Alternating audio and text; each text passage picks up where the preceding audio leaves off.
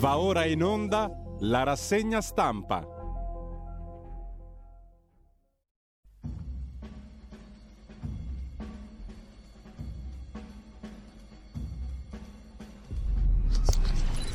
Radio Libertà, le trasmissioni tornano in diretta con la rassegna stampa di Giulio Cainarca. Grazie a Giulio Cesare Carnelli, un cordialissimo buongiorno a tutte le ascoltatrici e a tutti gli ascoltatori e ben trovati all'appuntamento con la nostra rassegna stampa. Inizia questa settimana lunedì ventuno febbraio, sono circa le sette e trentatré e mh, senza perdere tempo vi ricordo il nostro sito radio libertà punto net, eh, vi ricordo anche non dite troppo raca a questa radio, è la parola del giorno naturalmente, divertitevi senza Google. Perché qualcuno ascolta un minuto, ascolta un altro minuto, tira delle somme, mi manda delle mail che sono pur sempre utili per eh, discutere della nostra radio, ma insomma valutate tutto nel complesso. Estrapolare un minuto da una giornata non è un'operazione che serva a far avere un giudizio complessivo, quindi non dite troppo raca, hm? Mm, eh, questa è la paroletta del giorno del ventuno di febbraio di oggi. Intanto, come al solito, vi ricordo il nostro sito, ve l'ho già detto, radio libertà punto net, lì trovate anche la modalità per sostenerci quanto mai opportuno in questo viaggio periglioso lungo i sentieri della libertà duemilaventidue. Intanto, dicevamo, andiamo a vedere anche le notizie naturalmente del giorno. In primo piano c'è l'Ucraina, allarme degli Stati Uniti, mediazione di Macron, secondo la rete americana C B S l'ordine è invadere. L'emittente statunitense ha citato informazioni di intelligence, sempre di origine americana, ovvero statunitense. La diplomazia è al lavoro, Macron e Putin, lavorare per il cessate il fuoco nel Donbass, dicono entrambi i presidenti. Il presidente ucraino Zelensky sostiene il cessate il fuoco immediato, quarantamila i profughi, scrive ancora l'agenzia ANSA, fuggiti dal Donbass e giunti nella regione russa di Rostov. Il presidente statunitense Biden ha cancellato il viaggio nella sua Wilmington. Una telefonata Berlusconi-Draghi invece è il titolo, il secondo titolo dell'ANSA. Garantisco stabilità al governo, ha detto Berlusconi in un lungo colloquio con il presidente del Consiglio.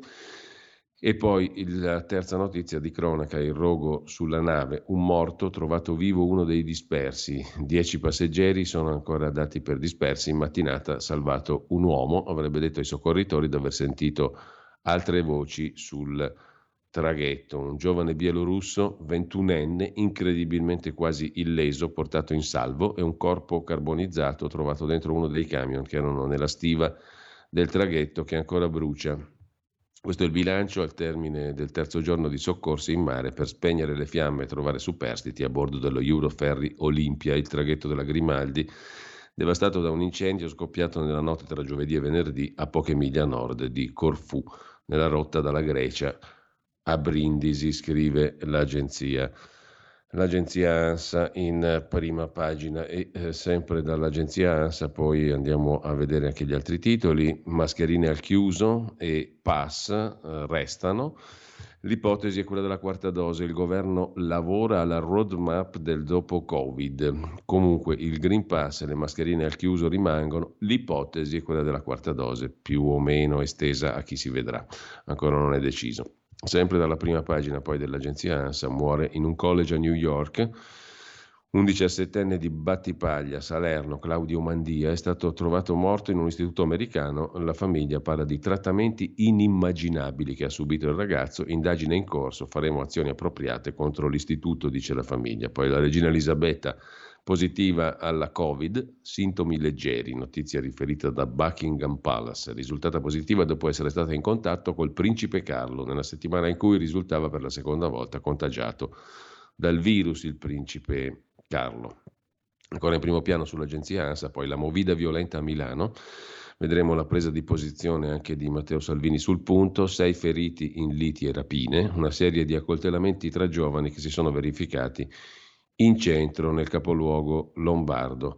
Infine le ehm, questioni che riguardano ancora il galateo, per così dire, von der Leyen, la Presidente della Commissione europea, è stata di nuovo ignorata, stavolta non dal Presidente turco ma da un ministro ugandese, come vedremo tra poco anche dai quotidiani, mentre aumenta la dipendenza dal web, novantanove sono i centri di aiuto e con la Covid è salito il disagio. All'Istituto Superiore di Sanità in campo, tremilacinquecento sono le persone in carico. Poi c'è la sparata di Carlo Calenda, acclamato addirittura, scrive l'ANSA, segretario di Azione, lancia il terzo polo riformista, l'obiettivo è arrivare al venti per cento dei voti, come alternativa al populismo e al sovranismo, scrive l'agenzia ANSA, che eh, lasciamo per andare adesso a dare subito un'occhiata alle prime pagine dei quotidiani di oggi. Come al solito partiamo dal Corriere della Sera, Corriere della Sera che adesso vediamo al volo, ma prima eh, ancora del Corriere della Sera, anzi ci arriviamo subito.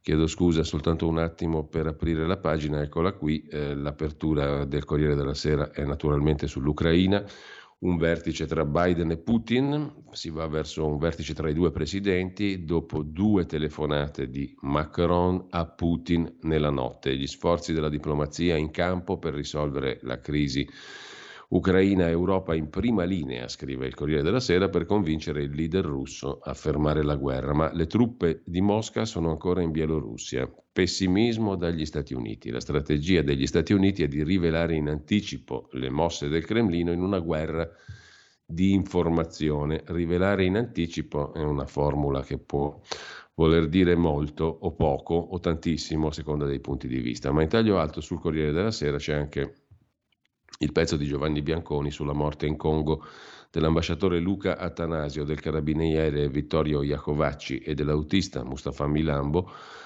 ammazzati a Goma sul confine orientale del Congo, sono morti per cinquantamila dollari. I banditi che assalirono il convoglio la mattina del ventidue febbraio del duemilaventuno pretendevano quella cifra che i passeggeri non avevano, scrive Giovanni Bianconi in prima pagina. Sul Corriere della Sera, gli ultimi istanti di Luca Attanasio, il rapimento, quattro colpi fatali, l'inchiesta ha portato ad appurare che i banditi volevano cinquantamila dollari eh, e il convoglio non li aveva. A quel punto l'imboscata alle due macchine con a bordo tre uomini bianchi si è trasformata in un sequestro a scopo di estorsione, gli ostaggi servivano per ottenere un riscatto, l'azione è fallita con la sparatoria in cui sono rimasti vittima l'ambasciatore italiano e il carabiniere addetto alla sua sicurezza. I dettagli dell'agguato sono stati svelati dall'inchiesta della Procura di Roma a carico di Rocco Leone, il vice direttore del P A M, Programma Alimentare delle Nazioni Unite, e il suo collaboratore locale Mansour Rouagaza, accusati di omicidio colposo per non aver rispettato i protocolli di sicurezza nella preparazione del viaggio, scrive il Corriere della Sera in prima pagina. C'è da segnalare ancora dal Corriere due anni di Covid, i dati e i racconti, la pandemia, i morti, la paura, i vaccini, la ripartenza, il presidente Mattarella che elogia i sanitari e la regina Elisabetta positiva. Nel dataroom Milena Gabanelli e Simona Ravizza si occupano di altra questione che riguarda la Pfizer, non il vaccino ma il Viagra. Sono quarantasei le farmacie online che vendono Viagra, non viene richiesta la ricetta, sono fuori legge quindi, e in molti casi il medicinale è falso. Poi c'è la foto in prima pagina sul Corriere della Sera di Claudio Mandia, non ancora diciottenne, originario della provincia di Salerno, trovato senza vita in un esclusivo college di New York. La famiglia denuncia soprusi e parla di un trattamento inimmaginabile. Non è morto per un malore, è l'accusa dei genitori. I loro avvocati dicono è stato sottoposto a trattamenti inimmaginabili. Siamo pronti a denunciare l'università. È morto anche il milionario filantropo di Bologna, Golinelli, aveva centouno anni, scrive il Corriere della Sera in prima pagina, imprenditore, filantropo, visionario, a centouno anni amava i giovani, amava il futuro, creò un colosso farmaceutico, ha fondato il colosso Alfa Sigma, tra i leader mondiali della farmaceutica, duemilaottocento dipendenti in diciotto paesi. Negli ultimi anni l'imprenditore Marino Golinelli, che è morto eh, ieri a Bologna a centouno anni, si era dedicato a iniziative filantropiche. E eh, lasciamo il Corriere della Sera, come tutti i lunedì, con la rubrica dell'insegnante e scrittore Alessandro D'Avenia, L'ultimo banco, oggi intitolata Ministero dell'Ostruzione. che parte dalle occupazioni scolastiche da parte degli studenti in questa settimana. Buongiorno professore, nel nostro liceo la protesta si è tramutata da occupazione in autogestione dopo un impegnativo dialogo con la nostra dirigente scolastica. Benché siamo riusciti a far trasparire i nostri disagi anche a livello mediatico, mi chiedo se le promesse concesse non siano altro che un sedativo per poi lasciar tornare tutto come prima. Per questo le scrivo. Volevo chiederle un consiglio su come riuscire a far sì che queste voci non si spengano con la fine delle occupazioni, ma scalfiscano anche solo la superficie dei problemi del sistema scolastico. Queste righe le ho ricevute, racconta Davenia, da una ragazza del liceo Beccaria di Milano, città in cui le occupazioni di molte scuole mostrano un dato rilevante. Alcuni dirigenti e docenti collaborano con i ragazzi, ritenendo inaccettabile per la scuola il ritorno alla normalità, sia perché significa ignorare cosa è accaduto negli ultimi mesi, sia perché quella normalità non c'era prima della pandemia. Questa collaborazione trasforma l'occupazione in cogestione. Gli adulti sono necessari.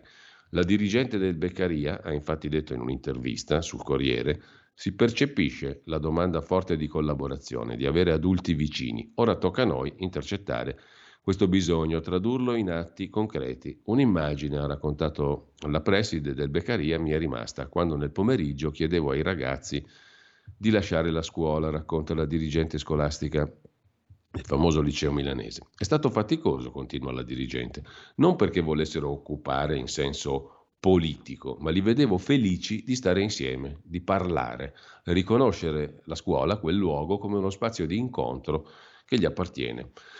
Parole profetiche, commenta Alessandro Davenia. Eh, i ragazzi non occupano la scuola, ma si occupano della scuola, non sequestrano lo spazio pubblico, lo liberano rendendolo relazionale. Non sono rivoluzionari, ma riformatori. La salute di un paese non si misura dal suo P I L, ma dai due luoghi in cui ci si prende cura della vita, le scuole, gli ospedali. Il ministero non deve essere un ministero dell'ostruzione invece che dell'istruzione. Così, in estrema sintesi, per chiudere la prima pagina del Corriere della Sera. Chiudiamo la prima pagina del Corriere della Sera, apriamo Repubblica, andiamo a vedere rapidamente il primo piano di Repubblica, dedicato anche qui alla Ucraina e a, al fatto che siamo sull'orlo della guerra, come titola appunto il quotidiano diretto da Maurizio Molinari. Per i media americani i comandanti russi hanno già ricevuto l'ordine di invadere. Biden, il presidente degli Stati Uniti, riunisce il Consiglio di sicurezza nazionale, due le telefonate Macron-Putin, la Russia lascia trentamila militari operativi in Bielorussia, grande fuga dal Donbass, già quarantamila profughi hanno oltrepassato il confine. Così Repubblica. E poi c'è una lettera del segretario del P D Enrico Letta che sulla fine della vita propone al Parlamento di decidere subito, anzi Intima, intima, chiede al Parlamento di decidere subito, una politica fuori dal tempo, un Parlamento lontano dalla società. Nella rappresentazione della crisi dei partiti sempre più spesso si accompagna una critica più fondata di scarso ancoraggio alla realtà, tutto intorno cambia e si trasforma, insomma la premessa è questa e la proposta di Letta, la richiesta del segretario del P D, il Parlamento decida subito sulla fine della vita. Un'altra notte di coltelli a Milano, titola ancora Repubblica in prima pagina, e allarme violenza. Che a Milano l'aria si fosse riempita di violenza si era capito da Capodanno, nella notte delle cinque aggressioni a sfondo sessuale ai danni di dieci ragazze finite in mezzo a branchi fuori controllo in Piazza Duomo. Le sei settimane successive sono state contrassegnate da sparatorie, scrive Repubblica. Da Repubblica ci spostiamo in prima pagina sulla Stampa.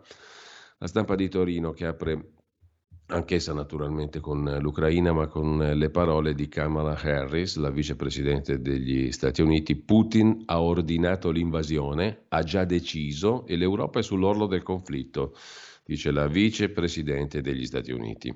In Bielorussia restano trentamila uomini, mentre Macron al telefono con Putin è stato due ore, propone di evitare l'escalation in Ucraina, ma lo spazio per la diplomazia adesso si restringe. Parla Di Maio, il ministro degli esteri, il dialogo è l'unica soluzione. E poi c'è la guerra dei bambini, in primo piano sulla Stampa, nel Donbass anche i minori nelle esercitazioni militari. C'è poi una storiaccia che poi vedremo più in dettaglio che riguarda il Credit Suisse. Gianluca Paolucci se ne occupa nell'inchiesta messa in prima pagina sulla Stampa, ma anche su Repubblica c'è un articolo, sebbene con minore evidenza, dittatori e spie nei conti segreti di Credit Suisse, la banca svizzera, familiari e associati dei dittatori che hanno scatenato le primavere arabe, un generale algerino che guidava le torture durante la sanguinosa guerra civile, un cittadino svedese in carcere nelle Filippine dove sconta una condanna per traffico di esseri umani e poi evasori fiscali, corrotti e corruttori, narcotrafficanti, tutti clienti speciali di Credit Suisse, la seconda banca svizzera. In primo piano poi anche l'evasione fiscale, lo Stato rinuncia a cinque miliardi, scrive sulla Stampa Luca Monticelli, l'Agenzia delle Entrate ha stimato cinque miliardi in meno di gettito dalla lotta all'evasione fiscale rispetto all'anno scorso. Il nuovo budget indica nel ventidue incassi per dieci virgola tre miliardi, nel bilancio preventivo del ventuno si pronosticavano cinque miliardi in più. Ma anche la Stampa si dedica in prima pagina alle rapine e agli agguati a Milano, un'altra notte di aggressioni, gioventù violenta, risse, aggressioni e rapine. Nel sabato milanese, nelle strade della Movida, protagonisti giovanissimi, ragazzi accoltellati in zona Corso Como, una delle peggiori da quel punto di vista in tutta la città. Lucetta Scaraffia, intellettuale cattolica, dibatte sulla scuola: perché non accetto quelle pance nude delle studentesse che vanno vestite come sulla via Salaria, per dirla con una professoressa antiquata, naturalmente. E con questo lasciamo anche la prima pagina della Stampa. Beh, non si può non citare ovviamente la virologa Antonella Viola, che continua con la sua collaborazione molto feconda con la Stampa di Torino, l'Italia, il virus, i nostri anziani. Lasciamo con questo, dicevamo, la Stampa, andiamo a vedere subito anche la prima pagina della Verità di Maurizio Belpietro, che apre con il pezzo del direttore sul ministro Speranza, che dichiara guerra a Draghi, scrive la Verità. Perché? Perché propone Green Pass eterno e dosi per tutti. A due anni dal primo contagio, nessuna autocritica, censura la Verità. Il Premier spinge sulle riaperture, il ministro non ammette alcun errore, il ministro Speranza, e fa capire che vuole mantenere il lasciapassare per imporre la quarta somministrazione generalizzata. Ma agli altri partiti va bene così? E l'esecutivo nega fondi al vaccino italiano che può eliminare i booster, cioè i richiami, scrive Maurizio Belpietro in prima pagina sulla Verità. Il pezzo di commento prosegue a pagina tre, Speranza, di cui la Verità continua a dire raca, dire raca di Speranza è uno dei punti fermi della Verità di Belpietro, Speranza sogna mascherine e pass a vita. Il ministro a Repubblica si autoassolve per gli errori di questi due anni di pandemia, annuncia un altro richiamo per tutti e che le protezioni resteranno, anche se lo stato d'emergenza non sarà prorogato. Così va allo scontro frontale con Mario Draghi. L'altro pezzo è quello di Francesco Borgonovo, chiedono fiducia cieca sui vaccini e poi diffidano del siero made in Italy. Ignorati gli studi di Maurizio Federico, ricercatore dell'Istituto Superiore di Sanità, che ha ideato un farmaco valido contro ogni variante.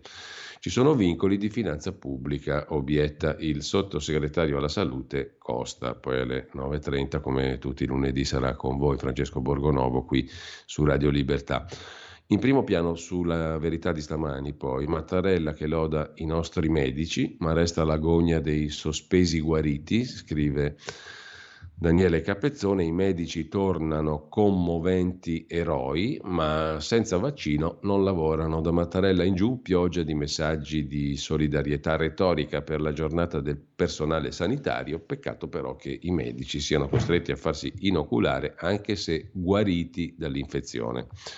In primo piano, primissimo piano sulla Verità di oggi, l'intervista di Fabio Dragoni al senatore leghista Alberto Bagnai, responsabile economico della Lega, che avverte il governo, l'emergenza è finita, deve cambiare il metodo, poi leggiamo l'intervista e tra l'altro il professor Bagnai avrà una rubrica fissa qui anche a Radio Libertà a partire presumibilmente, se ce la facciamo, dalla prossima settimana, il lunedì, nella fascia o mh, della seconda mattinata o del primo pomeriggio, poi vedremo. Comunque quel che è certo è che, e ne siamo molto felici, il senatore Bagnai avrà con noi appunto una nuova rubrica che presenteremo come si deve appena sarà messa in palinsesto definitivamente. Comunque, questione di giorni. Intanto emergenza finita, cambi il metodo, dice il professor Bagnai, la maggioranza non è unanimità. E sul fisco discutiamo. Il professor Bagnai, senatore Bagnai, responsabile economico della Lega, spiega la genesi dell'attuale situazione economica e manda un messaggio politico al governo. La maggioranza non vuol dire unanimità, a emergenza finita deve cambiare il metodo, è il Parlamento a indirizzare l'azione del governo. Tra le interviste del lunedì, quella a Stefania Craxi, quanta ipocrisia su Mani Pulite dopo trent'anni, dice Craxi alla Verità. Il capo di Federacciai Banzato, siamo pieni di ordini ma coi forni spenti, a pagina nove. L'intervista al presidente di Federacciai da parte di Giulia Cazzaniga. Alessandro Banzato, presidente oltre che di Federacciai anche del Petrarca Rugby, dice alla Verità: siamo costretti a spegnere i forni anche se siamo pieni di ordini. Il costo dell'energia è esorbitante, il governo ci metta nelle condizioni di non lavorare a singhiozzo. Qui si rischia il lockdown produttivo. Abbiamo abbandonato il nucleare, fatto tante scelte sbagliate, oggi ne paghiamo il conto e siamo tenuti in scacco dalla minoranza del no. A proposito di interviste, poi la vediamo meglio anche questa, c'è l'intervista di Carlo Cambi al sottosegretario all'agricoltura, il leghista Gianmarco Centinaio. L'Europa parla tanto d'ambiente ma rovina la nostra agricoltura, fanno passare come salutari i cibi prodotti dalle multinazionali e intanto bollano come nocivi quelli italiani. Sulle spiagge lo Stato ha cambiato le condizioni, ora dice ai balneari tra un anno a casa, non si può, rivedremo la legge sulle concessioni balneari in Parlamento, dice Centinaio intervistato da Carlo Cambi. Ma c'è da citare anche l'intervista al generale Mario Arpino, nessuno è disposto a morire per l'Ucraina, dice il generale Arpino ad Antonio Di Francesco. Gli Stati Uniti non verranno a combattere per il Donbass. Putin lo ha capito e si accontenterebbe di salvare la faccia. Joe Biden è un presidente poco lungimirante. Oggi quando gli Stati Uniti parlano tutti ridono. Siamo bravi mediatori, dice ancora il generale Arpino, già capo di Stato Maggiore dell'Aeronautica e della Difesa, ma non sono fiducioso su un esito positivo della missione Draghi. L'Europa rimarrà tra coloro che sono sospesi. Sulle questioni di politica estera anche Stefano Graziosi, sempre dalla Verità di oggi. Kamala Harris butta benzina sul fuoco e parla di reale rischio di guerra in Europa. Secondo l'intelligence statunitense, i generali russi avrebbero ricevuto l'ordine di attaccare l'Ucraina. Macron ha chiamato Putin per scavalcare Draghi, ma la Russia ribadisce non c'è nessun piano di invasione. Il presidente ucraino Zelensky invoca le sanzioni e chiede il cessate il fuoco nel Donbass. Londra si allinea a Washington e dice anche la Gran Bretagna si va verso il peggior scontro dal millenovecentoquarantacinque. In primo piano ancora sulla Verità di stamani va segnalato il pezzo di Laura Della Pasqua sulla questione dell'energia. I no verdi, le illusioni e gli errori, così siamo arrivati alla canna del gas. La grave crisi energetica che investe l'Europa e l'Italia ha origini contingenti ma anche radici profonde. Ecco cosa sta mettendo in crisi le nostre aziende, facendo saltare per aria molti distributori di energia strangolati dall'inflazione, da shock di offerta, tra antichi no ideologici, una strutturale dipendenza dall'estero e sogni europei che diventano incubi. A chiudere la cartolina di Mario Giordano, caro John Elkann, lei è italiano o è olandese a proposito della natura fiscale della Fiat sostanzialmente, mentre c'è anche il dizionario di Silvana De Mari che racconta un paio di cose sul suo processo. È iniziato a Torino il processo in secondo grado in cui devo rispondere di diffamazione ai danni del circolo L G B T intitolato all'attivista Mario Mieli che nei suoi scritti sosteneva la pedofilia. Tutto si gioca attorno alla definizione della stessa parola. Il diciotto marzo la sentenza in primo grado, ho dovuto sborsare in tutto dodicimila euro. Scriveva Mieli, noi sì possiamo amare i bambini, desiderarli eroticamente, così racconta della propria vicenda giudiziaria e il proprio processo per le idee sul circolo Mieli Silvana De Mari. Detto questo, sfogliando rapidamente le pagine interne della Verità di oggi, oltre alle interviste e agli articoli già citati, vi segnalo pure una questione dedicata alle multe, spremuti e mazziati. Titola La Verità, il pezzo di Roberta Spinelli, multate chi ci fa le multe, metà degli incassi dalle sanzioni, dalle multe devono essere spesi per la sicurezza, ma molti comuni non se ne preoccupano e continuano a farla franca con un'intervista al consigliere delegato ai rapporti istituzionali di Assosegnaletica, Anima Confindustria, Paolo Mazzoni, i buchi di bilancio hanno la precedenza sulle buche stradali che i comuni dovrebbero invece riparare, la Ragioneria dello Stato non si muove anche se la Corte dei Conti comunica le irregolarità. Le multe vanno utilizzate per quello. Chiudiamo con il grano saraceno di cui si occupa la nostra Gemma Gaetani, è il re delle farine grazie a Venezia, fu la Serenissima a portarlo in Europa nel tardo Medioevo. La Valtellina è il suo habitat ideale del grano saraceno, privo di glutine, indispensabile per i celiaci, le sue proteine aiutano la mente e le difese immunitarie. Taragna, Nera, Chiscioy, Fanzelti, il viaggio nelle polente del nord, a pagina quindici della, diciannove chiedo scusa, della Verità di oggi, ogni regione di montagna ha la sua specialità, quella più diffusa nell'Alta Lombardia, rigorosamente col formaggio Casera. Chi la vuole più nutriente sostituisce la panna all'acqua oppure aggiunge le patate, in modo in cui fare la polenta con il grano saraceno, che non è niente male. Alla, lasciamo con questo La Verità, andiamo a vedere velocemente le altre prime pagine, poi ci sono diversi articoli che vale la pena leggere oggi. Libero apre la sua prima pagina con Andrea Crisanti, un'intervista di Pietro Senaldi al professor Crisanti, più sicuro aprire ora che questa estate. A giugno, dice il professor Crisanti, l'effetto dei vaccini si attenuerà, il virus non scomparirà ma colpirà soltanto i fragili con quarantamila morti ogni anno. Il ministro Speranza contro Draghi dice che i divieti vanno mantenuti.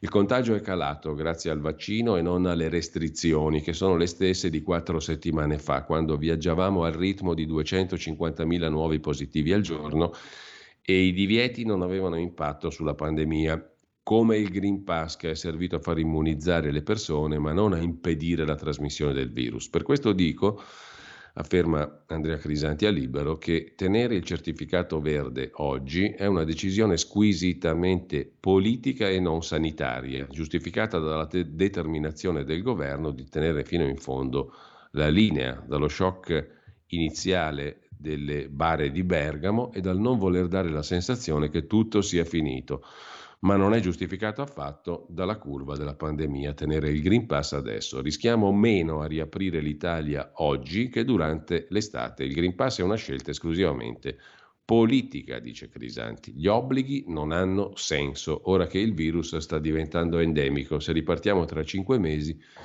avremo più casi, il Covid ce lo porteremo dietro per anni, prevede Crisanti. Un paese democratico non può marginalizzare a lungo il dieci per cento della popolazione che non si è vaccinata. La curva è in discesa perché tanti si sono vaccinati di recente, non capisco la prudenza del governo. Anche il morbillo è endemico, ma solo in un caso su mille rischia di essere letale. Così il Covid, quando diventerà endemico, non smetterà di uccidere, ma colpirà soltanto i fragili. Nella nuova fase si potrebbe vaccinare soltanto loro. Ormai tutti quelli che era possibile far vaccinare lo hanno fatto, il restante cinque-dieci per cento non è convincibile, dice ancora Crisanti a Libero. Non penso che un paese democratico possa marginalizzare a lungo il dieci per cento della popolazione. La curva è in discesa perché in tanti si sono vaccinati di recente. Questo è il miglior momento per riaprire tutto. Non capisco la prudenza del governo, a meno che non vogliamo davvero che si organizzino ristoranti, scuole e palestre no vax, dice Crisanti a Libero. Il fattore stagionale è importante, ma quello vaccinale molto di più. Tra cinque mesi l'effetto del vaccino sarà scemato, potremo avere più contagiati. Il punto è che non c'è capacità di interpretare questo momento. Si tratta di una fase E si tratta una fase endemica come se fosse pandemica.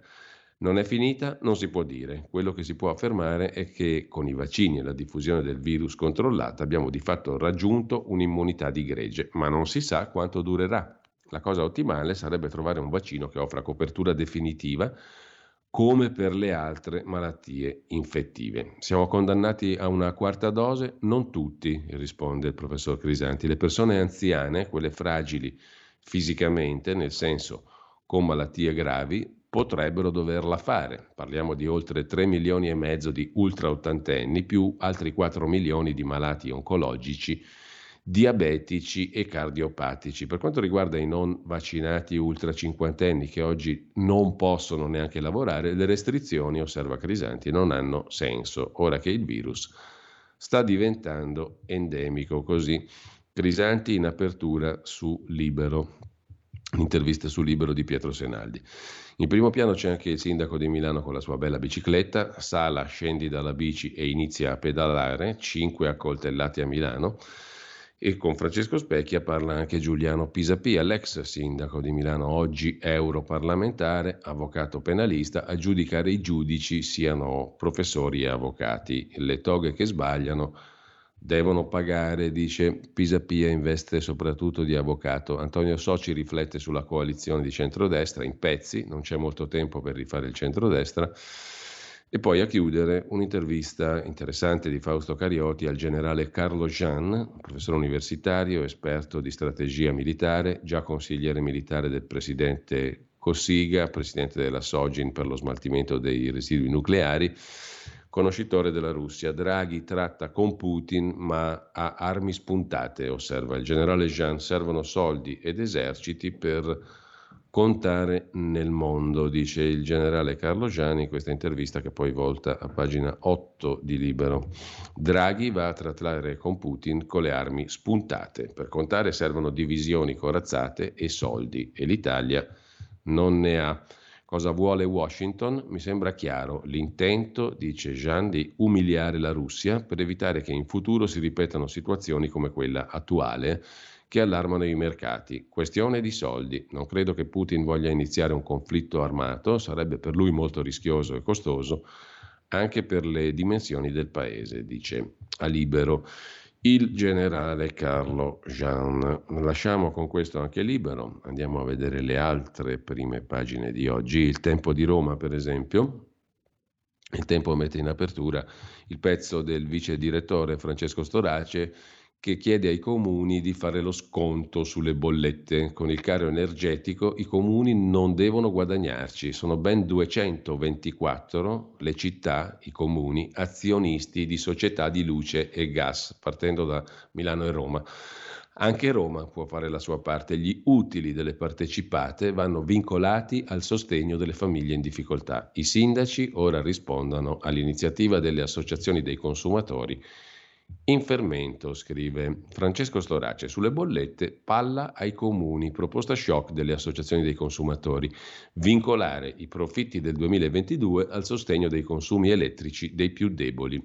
Gli enti locali protestano per il caro energia, ma molti di loro fanno cassa con le aziende di luce e gas che sono partecipate dai comuni stessi. Paradosso, tra le amministrazioni che protestano ci sono quelle che a fine anno otterranno dividendi dalle imprese energetiche, mentre torna di moda l'olio di ricino. Non stiamo parlando di metafora politica, nessuna nostalgia per la purga del ventennio, scrive Filippo Caleri sul Tempo. Il ministro Cingolani vuole l'olio di ricino per alimentare i camion. Dalla pianta si estrae un carburante che riduce fortemente le emissioni di C O due e che può essere adoperato sui motori tradizionali. Cambio di reputazione per questa sostanza. Dopo cent'anni il governo Draghi punta sull'olio di ricino per finalità economiche. È un elemento della produzione di saponi e di lubrificanti. Si coltiva in terreni desertici e non ruba spazio alle colture. Insomma, ha un sacco di potenzialità l'olio di ricino. Mentre sempre dalla prima pagina del Tempo di Roma, flop delle linee S a Roma, buttati trenta milioni di euro. Il servizio in supporto dell'ATAC durante l'emergenza pandemica non è mai decollato. Chiudono per inutilità le linee di trasporto S che erano state istituite per aiutare ATAC. Erano tredici linee messe in strada nell'aprile dello scorso anno per ridurre gli affollamenti sugli autobus in tempi di pandemia, ne restano solo due, ma intanto abbiamo speso trenta milioni di euro. Niente è gratis nella meravigliosa Repubblica. italiana. Lasciamo il tempo e andiamo a vedere invece anche il Giorno, il quotidiano nazionale, Giorno, Nazione, il Resto del Carlino. Due gli argomenti principali: il conflitto mondiale, così il, il rischio di conflitto mondiale sottolineato da Stati Uniti e Unione Europea, dal Premier Johnson a Kamala Harris, la vicepresidente americana, i leader temono una guerra in Ucraina paragonabile a quella contro Hitler. Ma è davvero così? La NATO non interverrà, però la situazione potrebbe sfuggire di mano, sostiene un esperto interpellato dal quotidiano nazionale. L'articolo di fondo firmato da Cesare De Carlo: non è Putin il vero nemico dell'Occidente, la Cina è il nemico e la nostra miopia. Per comprendere la crisi ucraina ed esorcizzare lo spettro di una seconda guerra europea dopo quella per il Kosovo millenovecentonovantotto, bisogna partire dall'Italia e risalire a vent'anni fa. Capo del governo Berlusconi, padrone di casa di un summit a Pratica di Mare, da una parte i leader della NATO e dall'altra Vladimir Putin, che tre anni prima era stato investito della successione da uno stanco Boris Yeltsin. Ne venne fuori un documento storico, epitaffio della guerra fredda, con una visione grandiosa che aveva animato Berlusconi, un'integrazione più profonda della Russia post-comunista nell'Occidente e nell'Europa. Un altro ancoraggio all'Europa libera, dopo che nel novantasette era stata accolta nel G sette la Russia, ribattezzato G otto. In quel maggio del duemiladue, col vertice di Pratica di Mare, sembrava avessimo guadagnato un nuovo amico. E allora è possibile che sia proprio Putin a minacciare la nostra sicurezza? Ai noi sì, ma la colpa non è sua, non del tutto. In fin dei conti, scrive Cesare De Carlo sul quotidiano nazionale, la NATO lo ha accerchiato, allargandosi all'intero ex patto di Varsavia. La colpa è della nostra miopia. In questi anni non abbiamo visto che il nemico naturale non era la Russia post-comunista, era la Cina ancora comunista. È stata la Cina a strangolarci economicamente, a infettarci coi suoi virus, ad avvelenare l'aria che respiriamo. Vent'anni fa la Cina sembrava solo un grande mercato dove produrre a prezzi stracciati. Era appena stata cooptata nell'organizzazione del commercio, la World Trade Organization. Ma a Pratica di Mare non si parlò di economia, si parlò di terrorismo islamico. Un anno prima c'era stato il doppio attacco a New York e Washington. Questa era la priorità. Oggi le priorità di Stati Uniti ed Europa sembrano non coincidere più con quelle della Russia, anzi, nemmeno quelle di Stati Uniti ed Europa, e lo dimostrano i toni discordanti fra Stati Uniti ed Europa. Isterici quelli di Biden, proteso a recuperare una credibilità compromessa dalla disonorevole fuga dall'Afghanistan.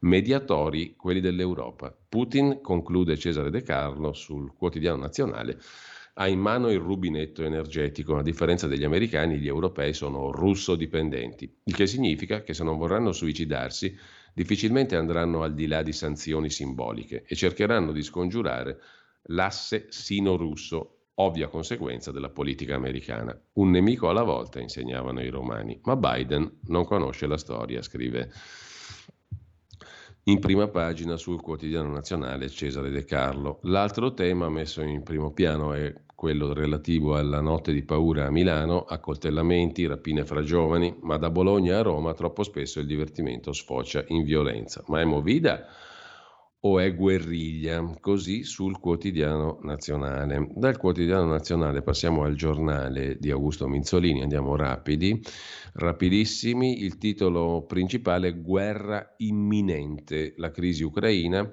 e gli Stati Uniti che dicono che Putin ha dato l'ordine di invadere. Mosca ha deciso, ricreerà l'impero, scrive il Giornale, che abbraccia la tesi statu- statunitense. Sinistra e toghe è l'altro argomento, insieme ai ballottaggi, referendum sotto l'ombrellone il dodici giugno. Il ministro dell'Interno Lamorgese pensa di accorpare i referendum ai ballottaggi per le amministrative del dodici giugno. Secondo il Giornale è l'estrema mossa della sinistra e dei magistrati, che sperano nel bel tempo affinché il quorum sui referendum non venga raggiunto. A proposito di magistratura, Francesco Boezzi intervista Gerardo Colombo sul Giornale di oggi. Noi P M forse abbiamo fatto errori, ma i media hanno creato mostri, dalle monetine a Craxi, criticate allora come oggi, al neogarantismo a targhe alterne, Gerardo Colombo, ex P M del Pullman di Pulite, traccia un bilancio dei trent'anni passati da Tangentopoli, fra sincera autocritica e un monito: evitiamo il negazionismo sulla corruzione. Dopodiché Berlusconi sente Draghi, per la stabilità garantisco io, ha detto Silvio Berlusconi. Marcello Zacchè invece si occupa dei danni dell'inflazione, una tassa nascosta sui risparmi che costa ottanta miliardi. In questo momento, con l'inflazione al quattro virgola otto per cento, anche semplicemente lasciare i soldi sul conto corrente significa farseli mangiare. E poi macelleria milanese, emergenza sicurezza nel capoluogo lombardo, in una sera cinque accoltellati, scrive il Giornale. Poi c'è una questione sui consumi elettrici, la affronta il professor Carlo Lottieri. Italia in bolletta, ma la Campania brucia ottantatré milioni, il pezzo di Lottieri. Gli sprechi della Campania, spot per l'autonomia, una ricerca della Fondazione Gazzetta Amministrativa della Repubblica Italiana ha esaminato quanto le regioni italiane spendono per acqua, gas, elettricità, attribuendo voti positivi alle amministrazioni più virtuose. In cima alla graduatoria figurano alcune regioni settentrionali, Emilia, Liguria, Lombardia, Piemonte, Veneto, insieme a Toscana e Molise, mentre il voto peggiore è assegnato alla Campania. In particolare, nel duemilaventi la regione guidata da De Luca ha speso ben ottantatré milioni novecentomila euro per l'energia elettrica, l'Emilia-Romagna soltanto due milioni. È vero che la Campania è un po' più grande, ma non al punto che questo possa giustificare una simile distanza. Insomma, non esiste giustificazione dinanzi a una spesa campana per l'elettricità e per il gas, per l'acqua anche, che è trentacinque volte superiore a quella della regione Emilia. In fondo l'indagine conferma dati già noti in altri ambiti, ma questo studio può essere utile, se non viene usato per richiamare alle proprie responsabilità, può essere utile, se non viene semplicemente usato per richiamare alle proprie responsabilità chi amministra in maniera efficace, ma se aiuta pure ad andare all'origine del problema. Questa distanza tra le regioni non esisterebbe, o meglio, non in tali proporzioni, se avessimo un ordine istituzionale che responsabilizza gli enti locali. Insomma, è la cosiddetta finanza derivata, grazie alla quale le entrate fiscali vanno a Roma e poi vengono girate alle istituzioni periferiche, che è all'origine di questi sprechi. Se la regione Campania dovesse sostenersi soltanto con le risorse pagate dai propri cittadini, questo introdurrebbe un freno a ogni spesa facile, a ogni cattiva gestione, a ogni inefficienza. Insomma, federalismo fiscale, autonomia tributaria delle regioni per mettere fine al magna magna, scrive anche Carlo Lottieri. Lasciamo con ciò anche il Giornale. Velocemente andiamo a vedere il Foglio di oggi, il Foglio di Claudio Cerasa e Giuliano Ferrara, che si occupa in apertura con il lungo articolo del lunedì, oggi firmato da Giulio Meotti, di Elon Musk contro il pensiero unico.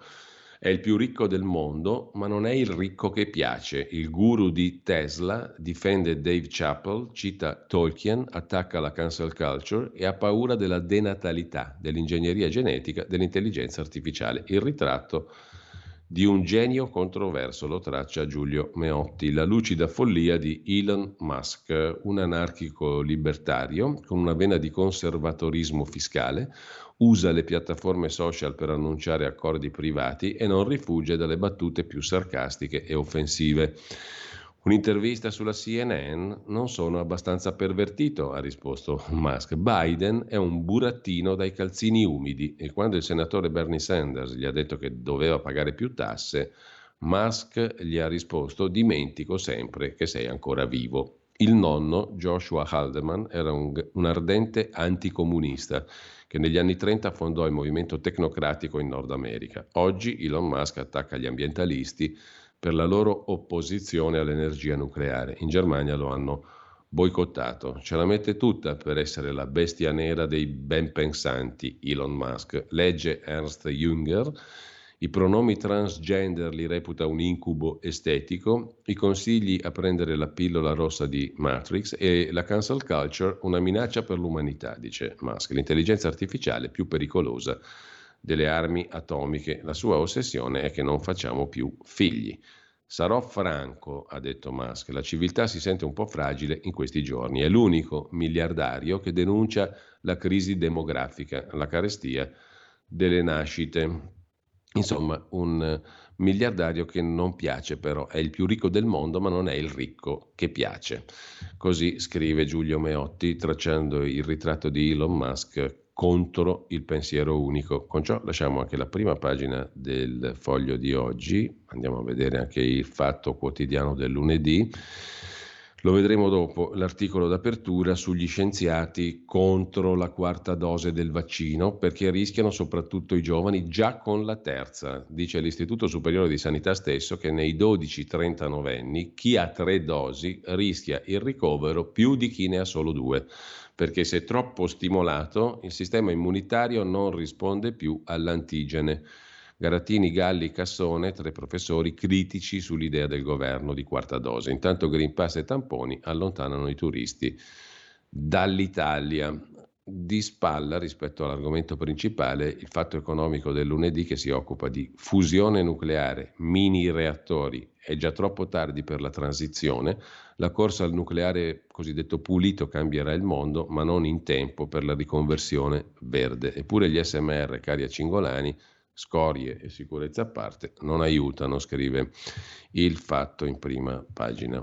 La frase sopra uh, la testata, la frase del giorno: due anni fa i primi focolai di covid diciannove a Codogno e Vo Euganeo, anche la notizia di un morto ci impressionava, ora sono duemila a settimana e non li nota nessuno. C'è poi la vicenda ucraina in prima pagina anche sul Fatto, gli Stati Uniti sono sicuri che Putin attacchi, la Russia dice è falso, non avrebbe senso, ancora appelli, minacce e azioni diplomatiche, scrive il Fatto in prima pagina. Per la politica interna il delirio di Carlo Calenda, Azione, il suo partito a congresso, prendo il venti per cento e poi mollo tutto. Un'intervista a Danilo Toninelli che si definisce l'ingenuo dei cinque Stelle, ma i Benetton non mi dimenticheranno. E poi l'inchiesta Mediapart, la testata francese che il lunedì collabora con il Fatto Quotidiano, l'Egitto cancella la necropoli per costruire una superstrada. Lasciamo con questo anche il Fatto, andiamo a vedere il Domani di Carlo De Benedetti, apertura in prima pagina sul millenovecentonovantadue, i soldi e la politica sono fermi a Tangentopoli che non è mai finita. Mani Pulite non ha messo fine ai finanziamenti illeciti alla politica, la differenza è che i magistrati oggi sono privi di strumenti per sanzionarli, scrive Giovanni Tizian nel lungo pezzo d'apertura, dove si accosta Salvini a Tangentopoli. Perché? Perché oggi i tesorieri di partito sotto processo per finanziamento illecito sono due, quello della Lega e quello di Italia Viva, dei due Mattei, i due simpatici Mattei, simpatici moltissimo anche al Quotidiano di Carlo De Benedetti. Mentre dal Domani vi cito un pezzo di Ferdinando Cotugno, siamo a pagina sette, sui nuovi materiali, ovvero sulle materie prime essenziali, le contestate miniere di litio decisive per la transizione ecologica, il progetto di una miniera in Nevada bloccato dalle proteste di ambientalisti e comunità native, vicende simili in Spagna, Portogallo e Serbia. Servono più siti per produrre batterie, ma nessuno li vuole.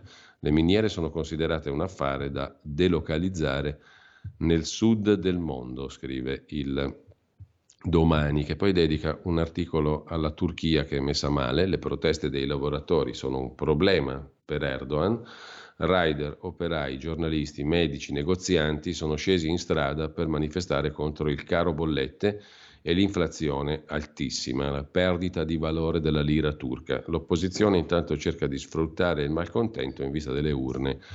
Nel duemilaventitré si vota anche in Turchia, oltre che in Italia. Il bonus psicologo, a proposito di Italia, lo commenta su Domani Vital Bazzollini, giurista, il bonus per lo psicologo è la solita misura d'emergenza e non un rimedio strutturale. Con ciò lasciamo anche il Domani, ci rimane adesso da vedere, ci rimane da vedere che cosa. Abbiamo già visto praticamente tutte le prime pagine, tranne i quotidiani economici del lunedì. Li vediamo subito velocissimamente, il Sole ventiquattro Ore. Il quotidiano di Confindustria apre con i redditi dichiarati, pochi milionari nei dati del fisco, l'Italia è ultima, i contribuenti al top sono solo tremilaseicentotrentasette, sono sei ogni centomila abitanti contro centosessantotto negli Stati Uniti, settantaquattro in Svizzera, trenta in Germania, venticinque in Spagna. Il novantaquattro per cento delle persone fisiche in Italia è sotto la soglia dei cinquantamila euro nella dichiarazione dei redditi. E la nuova I R P E F, l'assegno unico per i figli, si incrociano nelle buste paga di ventidue milioni e quattrocentomila dipendenti. Nella busta paga la rivoluzione di marzo, scrive il quotidiano di Confindustria. Vediamo anche Italia Oggi. Italia Oggi sette, direttore Marino Longoni, si occupa della metaversomania, così è il titolo d'apertura di stamani. J P Morgan, la banca d'affari, stima un giro d'affari di mille miliardi in pochi anni per il metaverso, mentre per BlackRock, altro fondo di investimento statunitense, questo è il nuovo Eldorado finanziario. È già partita la nuova corsa all'oro. C'è chi, come J P Morgan, stima un giro d'affari di almeno mille miliardi di dollari all'anno. Altri, come Bloomberg, scrive Italia Oggi, invece si fermano a ottocento miliardi all'anno entro il duemilaventiquattro. Ma una cosa è certa, il metaverso, consacrato a ottobre scorso da Mark Zuckerberg con il rebranding di Facebook in Meta, non sembra futuro, ma è già diventato realtà. Lo sanno bene gli esperti di BlackRock, che attraverso le parole del co-chief investment officer Nigel Bolton ha invitato i propri investitori a puntare sul metaverso come il nuovo Eldorado. Nell'ultimo anno il valore medio di un pezzo di terra virtuale è balzato del cento per cento in appena sei mesi, passando da seimila dollari di giugno del ventuno a dodicimila nel mese di dicembre. È il sogno, commenta il direttore di Italia Oggi sette, Marino Longoni, il sogno di un mondo su misura. Cosa sarà il metaverso? Probabilmente nessuno ancora l'ha capito bene. Di solito si fa riferimento a qualcosa di analogo a Second Life, una specie di realtà virtuale nella quale ciascuno si sarebbe potuto costruire una seconda vita virtuale. Dopo un breve periodo di gloria all'inizio dell'era di Internet non se ne è parlato più. Ora però la tecnologia ha fatto passi da gigante, tanto da rendere possibile un tipo di esperienza digitale tridimensionale, e questa è la dimensione tipica del metaverso, che pur essendo ai primissimi passi è in grado di lasciar scorgere potenzialità enormi. Insomma, abiteremo sostanzialmente in un altro mondo, qualcosa del genere, eh, scrive Italia Oggi. Lasciamo anche Italia Oggi, adesso andiamo a vedere alcuni degli articoli principali del giorno. Cominciamo dalla cronaca milanese. Risse, coltellate fuori dai locali, gang in azione con il taser, con la pistola elettrica che stordisce, e scontro sulla mala movida milanese. Nuovi casi a Milano, da Piazza Gaia Aulenti a Brera, e Salvini propone il dibattito in Parlamento, il dibattito sulla questione sicurezza a Milano. Dice il segretario della Lega, qui non bisogna trascurare la questione, bisogna portarla in Parlamento. Ha detto Matteo Salvini, chiediamo dibattito in Parlamento sull'emergenza sicurezza a Milano, purtroppo non solo a Milano.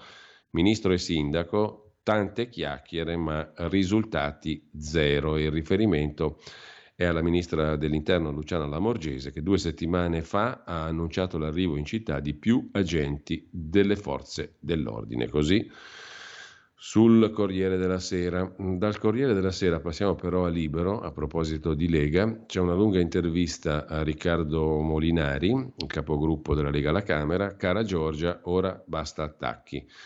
Il Carroccio risponde a Giorgia Meloni: le tensioni tra noi e Fratelli d'Italia sono inspiegabili, si tratta di cose romane perché sul territorio l'alleanza funziona, il rischio è che gli elettori si stufino di vederci litigare e poi non vadano a votare. Basta Green Pass, dice ancora Molinari, al trentuno marzo basta con lo stato d'emergenza e con tutti gli strumenti collegati, Green Pass compreso. La tensione tra Fratelli d'Italia e il resto del centrodestra è innegabile ma anche inspiegabile, dice, intervistato da Libero, il capogruppo della Lega alla Camera Riccardo Molinari, che poi sarà con noi come tutti i lunedì alle nove per il consueto punto politico settimanale. Molinari, anche nelle ultime ore da Giorgia Meloni sono arrivate parole poco confortanti. Cosa risponde la Lega? Chiede Fabio Rubini.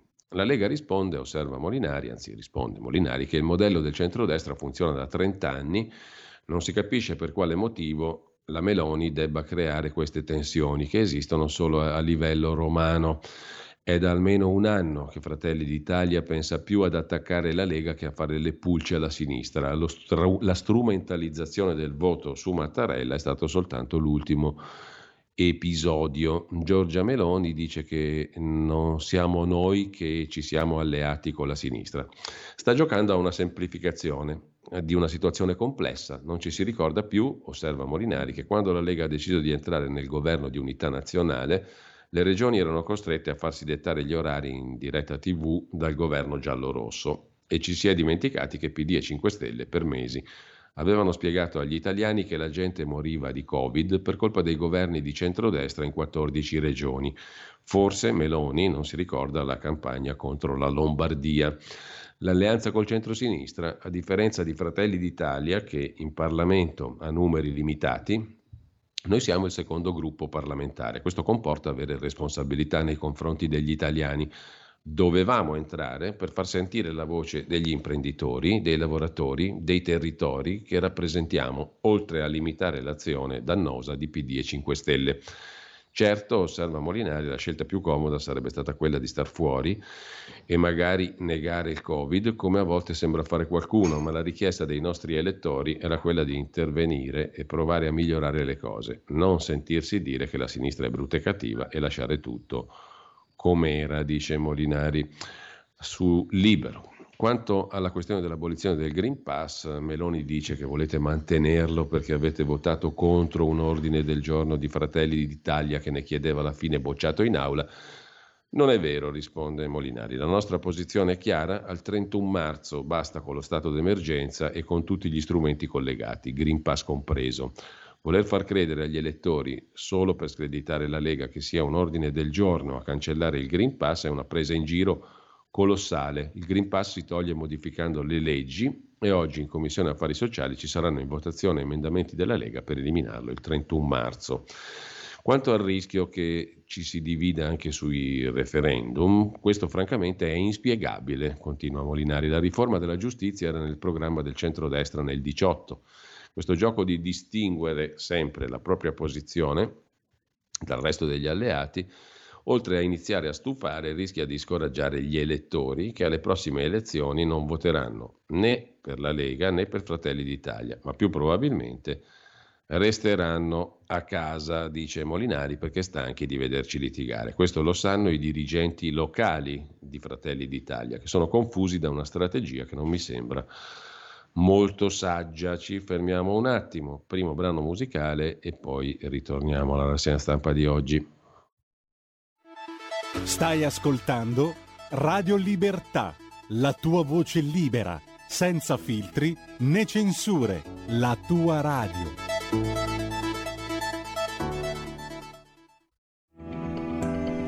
Il meteo punto it presenta le previsioni del giorno.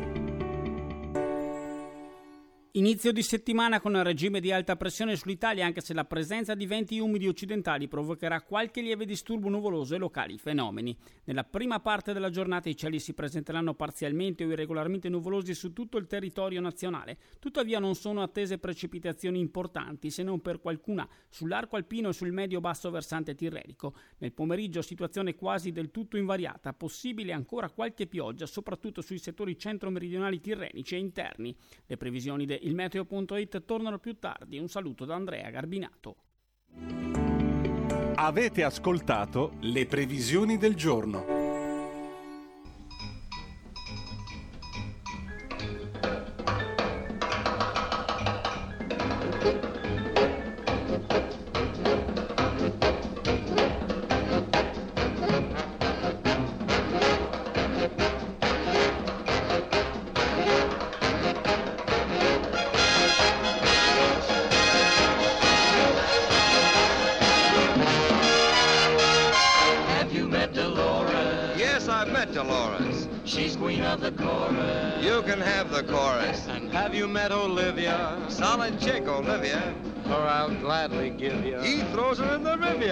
There's one queen of ruler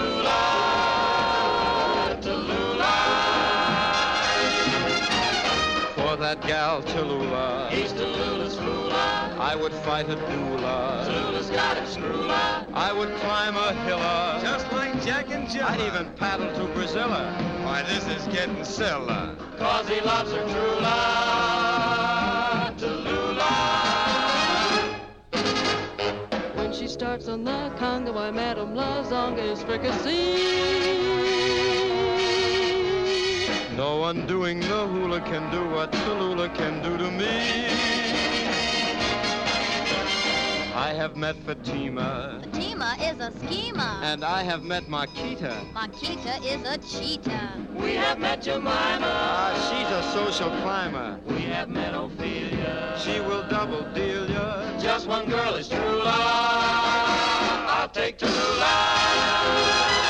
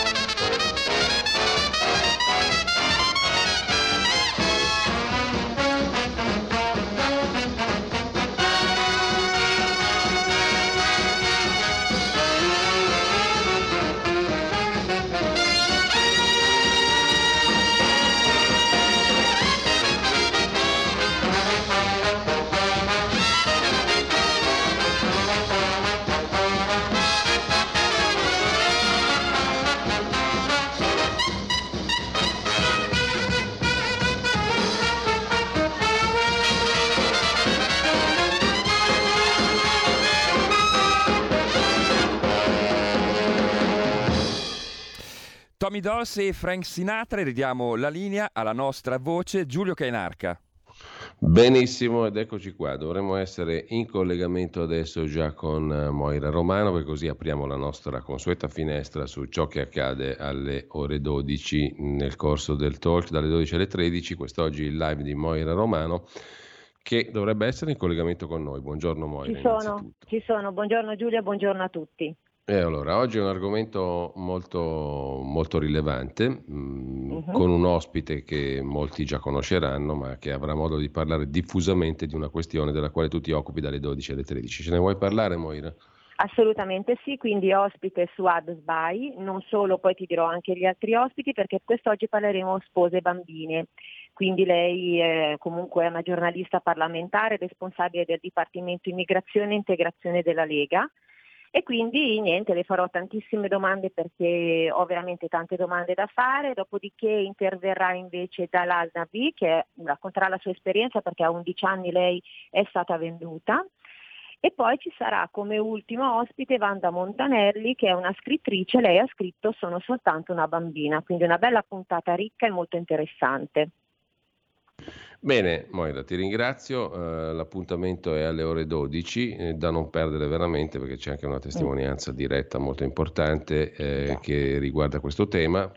Eh, a più tardi allora e grazie mille. A più tardi, grazie per la presenza, ciao, intanto, buongiorno a tutti. Uh, Intanto ne approfitto anche per correggermi in corsa perché eh, la gestazione della rubrica parlamentare di Alberto Bagnai è già stata condotta a termine e quindi quest'oggi poi leggeremo la sua intervista, ma dalle undici e zero cinque come ogni lunedì il senatore Bagnai sarà eh, co-conduttore, diciamo così, della mattinata e eh, il titolo della nuova rubrica dalle undici e quindici è Lessico parlamentare. La parola chiave di oggi è presidente. Che cosa c'è dietro questa parola?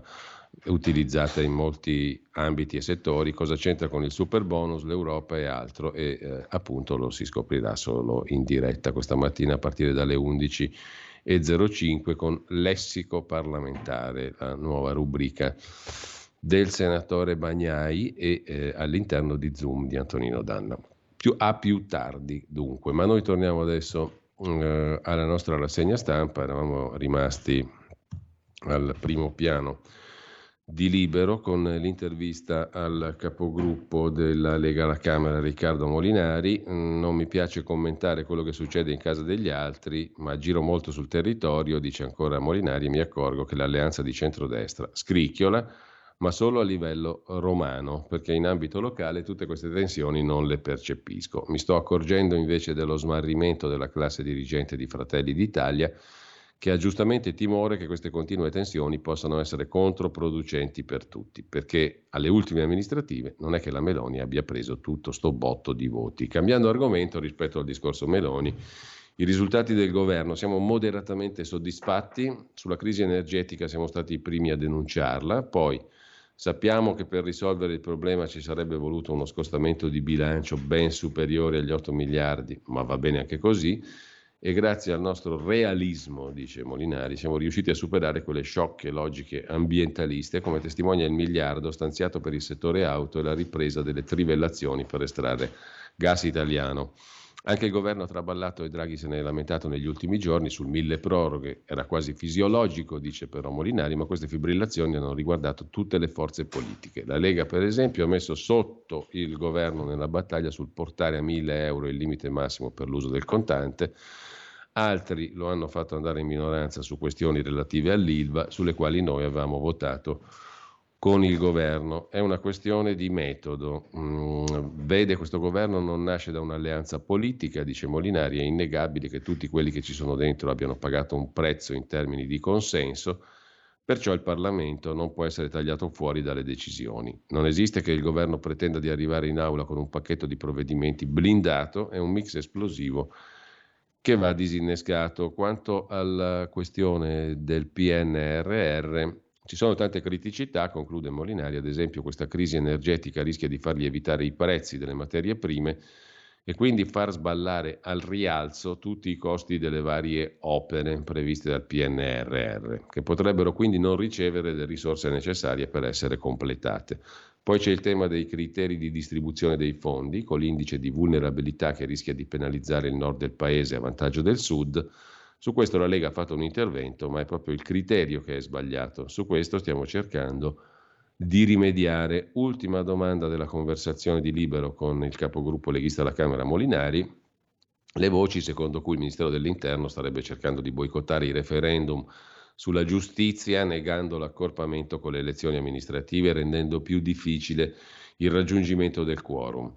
Abbiamo chiesto, risponde Molinari su questo punto e conclude l'intervista, l'accorpamento per risparmiare soldi e agevolare gli italiani che andranno a votare. Ma se vogliono sdoppiare, facciano pure. Siamo convinti che su un tema delicato come quello della giustizia, gli italiani abbiano voglia di dire la loro, dice Molinari. Da Molinari passiamo a Bagnai, che appunto oggi in debutta, tra virgolette, come conduttore qui su Radio Libertà alle ore undici e zero cinque con la nuova rubrica Il lessico parlamentare. La Lega ha il pieno diritto di dissentire dal governo, così eh, la Verità riassume l'intervista di Fabio Dragoni al responsabile economico della Lega, il senatore Bagnai. Finita l'emergenza si deve cambiare metodo, meno decreti d'urgenza, più condivisione, perché maggioranza non significa unanimità. È il Parlamento a dare indirizzo all'azione del governo. L'inflazione sarà duratura, sul Green Pass siamo stati i primi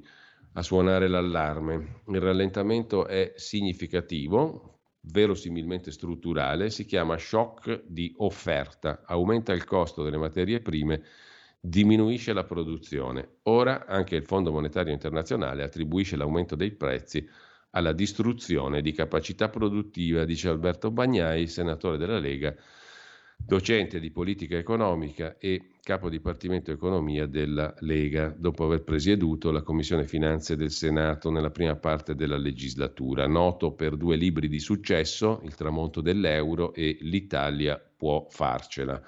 Bagnai anima ancora oggi il, blu, il blog Gufinomics, è punto di riferimento di un dibattito molto partecipato. Chiedergli perché il P I L abbia diminuito il suo tasso di crescita è la cosa più naturale del mondo. Purtroppo, risponde Bagnai, c'è un atteggiamento culturale comune agli ultimi governi, quello della distruzione creatrice, della crisi come opportunità.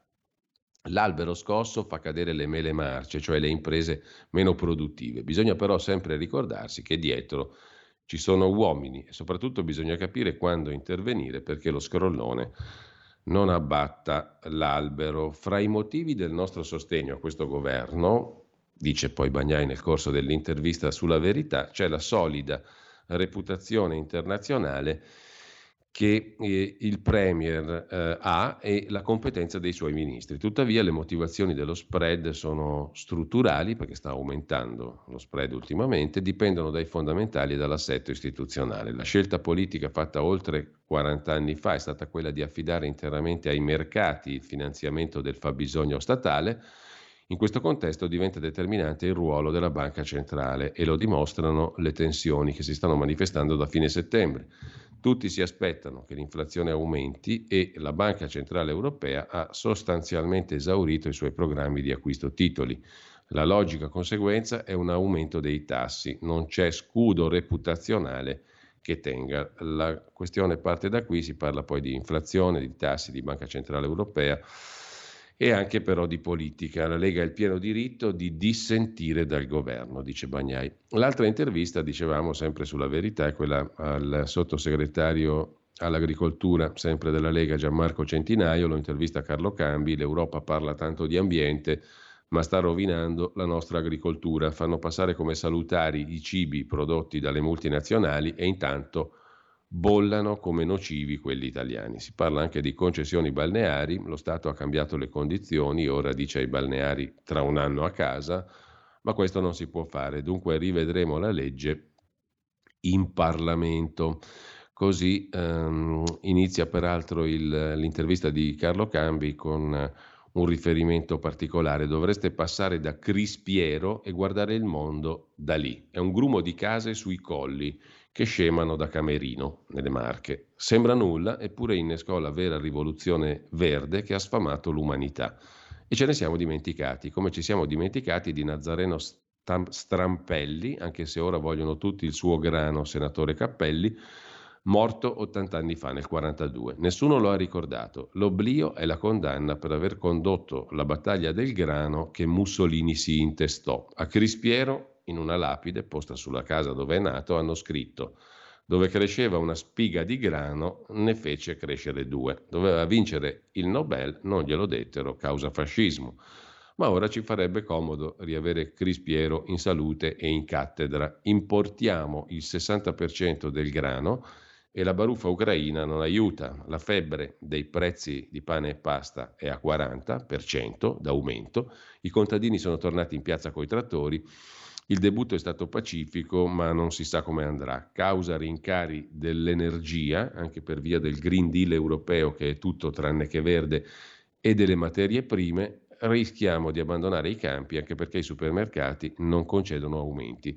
Ci stiamo incamminando come i ragazzi della via Gluck, laddove c'era l'erba, ora c'è povertà. E lo ammetto, dice Gianmarco Centinaio, sottosegretario all'agricoltura, sono molto preoccupato per l'inflazione, per l'Europa che sembra volersi sbarazzare dell'agricoltura ed è orientata solo al politicamente e ecologicamente corretto, e per la condizione delle nostre imprese agricole che sono in serissima difficoltà. Così inizia la conversazione di Carlo Cambi con, con ehm, il sottosegretario eh, leghista alla, all'agricoltura Gianmarco Centinaio. Mentre c'è da segnalare un'altra questione che pone invece il giornale, l'abbiamo visto prima, l'idea anti-quorum per i referendum sulla giustizia della ministra Lamorgese. Per ostacolare i referendum si vota il dodici giugno per il secondo turno delle amministrative. Lega e Forza Italia hanno chiesto l'accorpamento con le comunali di primavera per favorire l'affluenza, ma la ministra dell'Interno pensa invece alla data dei ballottaggi e la responsabile giustizia del P D spinge per il no ai quesiti. Sottolinea Stefano Zurlo: con le urne in estate l'affluenza resta bassa, l'unica eccezione fu nel duemilaundici per il referendum sull'acqua e sul nucleare.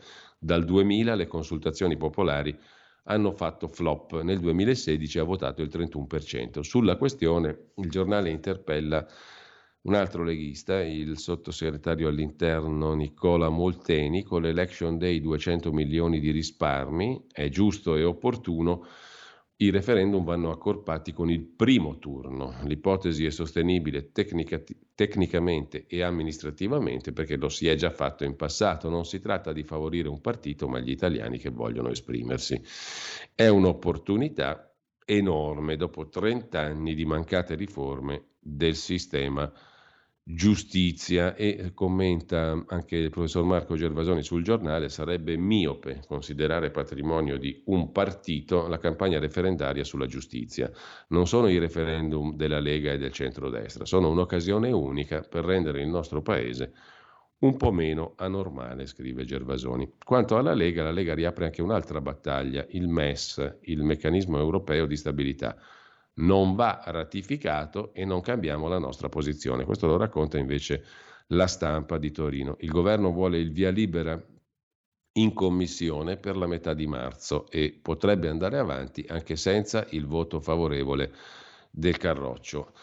I voti a favore su cui potrebbe contare la maggioranza in Commissione Esteri sono trentuno. Claudio Borghi lo ha sintetizzato chiaramente. Ancora tu? Ma non dovevamo non vederci più?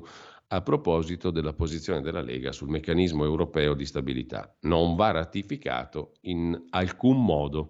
Per Matteo Salvini non è in agenda né oggi né domani, quindi la Lega non ha intenzione di andare incontro al governo, che invece vorrebbe arrivare al vertice europeo di Parigi dodici e tredici marzo con un voto positivo sul M E S, sul meccanismo europeo di stabilità, in Commissione Esteri.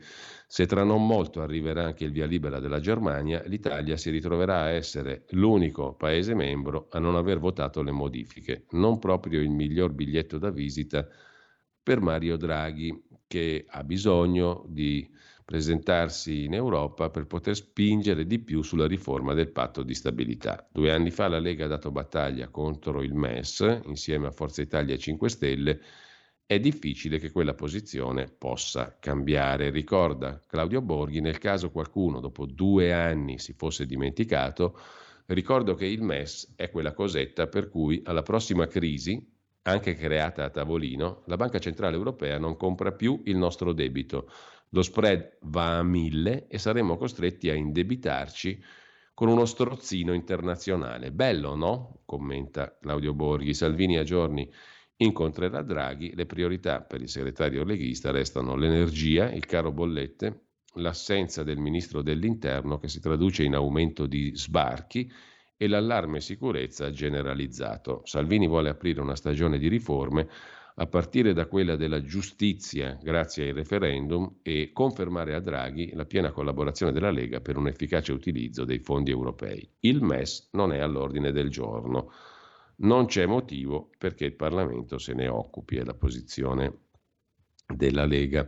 Intanto, a proposito di Lega, vi segnalo su Repubblica anche l'inchiesta, credo sia la terza puntata ed è anche l'ultima, sulla Lega in Piemonte. In questo caso qui la Lega è compatta, ascoltiamo le minoranze. A differenza di Veneto e Lombardia, nel partito non ci sono mugugni sulla leadership di Salvini. Per il segretario della Lega in Piemonte Molinari è merito della vocazione sociale della Lega. Salvini mi ha spiegato tutto su Mattarella, a mia volta l'ho spiegato alla base, quindi avanti così. In Piemonte, aggiunge Alessandro Canelli, sindaco di Novara, la Lega è monolitica, nessun segreto, ma una linea politica chiara che guarda alle radici. Il segretario della Lega è un vecchio ragazzo di trentotto anni e si chiama Riccardo Molinari, come la Sambuca, scrive Repubblica, presentando appunto il pezzo sulla Lega in Piemonte. Dalla Lega in Piemonte passiamo a uno scoop sorpresa. Ce lo racconta Repubblica con il costituzionalista Michele Ainis. La Costituzione come non l'avete mai letta, qual è lo scoop? Due ricercatori hanno scoperto che il testo della Carta Costituzionale promulgato dal presidente De Nicola non coincide in ventisei articoli con quello approvato dai padri costituenti, ma il senso è inalterato. La Costituzione che tutti conosciamo, o almeno dovremmo, quella che si studia sui banchi di scuola, che campeggia sulla scrivania del presidente Mattarella, nelle biblioteche, eccetera, quel testo non coincide con il testo approvato dall'Assemblea Costituente. È stato promulgato il ventisette dicembre del quarantasette da Enrico De Nicola. Cinque giorni prima era stato approvato dall'Assemblea Costituente in misura diversa. In qualche misura dunque è un falso, un esemplare difforme dall'originale, eppure per oltre settanta anni non ce ne siamo accorti. La scoperta si deve a un consigliere parlamentare e a un documentarista, entrambi in servizio al Senato, Andrea Carboni e Gabriele Matteo Caporale. In un saggio in corso di pubblicazione su una rivista giuridica, Carboni e Caporale espongono i risultati di una ricerca d'archivio, consultando l'originale della Costituzione firmato in triplice coppia dal capo provvisorio dello Stato e mettendolo a confronto con le versioni stampate sulla raccolta ufficiale e sulla Gazzetta. Ne viene fuori una serie di difformità che investe ventisei articoli su centotrentanove e tocca complessivamente trenta commi della Costituzione. È uno scoop giuridico più fragoroso di molti colpi giornalistici, non tanto per la sostanza normativa, quasi mai rilevante, quanto per il disorientamento che ti lascia addosso questa scoperta, scrive Michele Ainis su Repubblica. Siccome la Costituzione rappresenta la carta di identità di un popolo e ne riflette la storia e la cultura, è un po' come avvedersi all'improvviso che abbiamo in faccia un neo, una cicatrice della quale non sospettavamo l'esistenza. Insomma, la Costituzione non è quella che era stata approvata, anche se la sostanza e il senso è inalterato, sottolinea Ainis. Andando invece a questioni più di sostanza, giusto appunto, eh, ci sono due pagine sul Fatto Quotidiano di oggi dedicate a tutti i dubbi degli scienziati sui richiami vaccinali, anche il terzo che espone i giovani al contagio, il booster famoso. Molti dubbi da parte degli scienziati. Il sistema immunitario, continuando a essere stimolato, inizierebbe a non rispondere all'antigene, cioè continuare a stimolare il sistema immunitario non è così positivo, specialmente per le persone più giovani. Eh, e questa qui non è una questione da poco. La quarta dose non serve, dice per esempio il professor Garattini dell'Istituto Mario Negri, riparliamone casomai il prossimo autunno. Ma comunque, sottolinea Peter D'Angelo sul Fatto Quotidiano di oggi, nella fascia dodici trentanove anni chi ha fatto tre dosi di vaccino avrebbe un rischio maggiore di ospedalizzazione rispetto a chi ne ha avute due. Questo emerge dagli ultimi report, niente meno che dell'Istituto Superiore di Sanità, mentre nascono dubbi sulla terza dose nei giovani e si procede verso la quarta, almeno per gli immunodepressi. Nei giovani fino a quaranta anni non ci sarebbero benefici evidenti dalla terza dose. La letteratura scientifica ha sottolineato che richiami ravvicinati portano a un fenomeno di anergia, cioè il sistema immunitario, continuando a essere stimolato, inizia a non rispondere a quell'antigene. Tre dosi ravvicinate del resto non si erano mai fatte nella storia della vaccinazione nel mondo moderno. Per Antonio Cassone, ex direttore malattie infettive, Istituto Superiore di Sanità, gli anticorpi che non si legano o non neutralizzano perché in Omicron sono cambiati gli epitopi del vaccino basato sul ceppo di Wuhan, che non è più in circolazione da tempo, è probabile che possano indurre risposte negative. Cioè, non è un bell'affare vaccinare persone giovani. Sempre parlando di cose molto concrete, cambiando argomento però, l'abbiamo citato prima, sul Giornale oggi, pagina nove, c'è la questione dell'inflazione, che non è teoria, è una tassa da ottanta miliardi sul risparmio degli italiani, lo dice Lando Sileoni, ripreso dal Giornale per la Fabi, il sindacato della banca, eh, il sindacato bancario, eh, eh, sindacato bancario nazionale.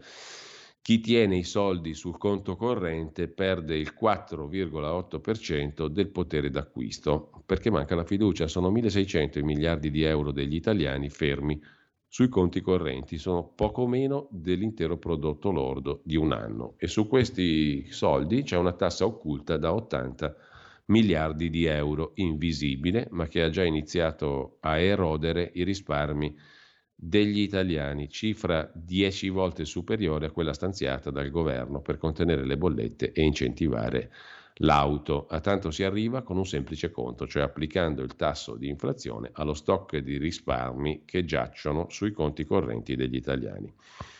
Eh, e eh, passiamo a un'altra questione molto pratica, che troviamo nelle pagine economiche della Stampa di oggi, l'agonia dei negozi, degli esercizi commerciali, una chiusura ogni dieci minuti nell'anno più nero del commercio, e ora la fine degli aiuti post-Covid e il nuovo crollo dei consumi, a gennaio meno undici per cento rispetto al duemilaventi. Confesercenti chiede con la presidente Patrizia De Luise di prorogare i mutui, la crisi è troppo lunga, altre migliaia di imprese sono destinate a non reggere.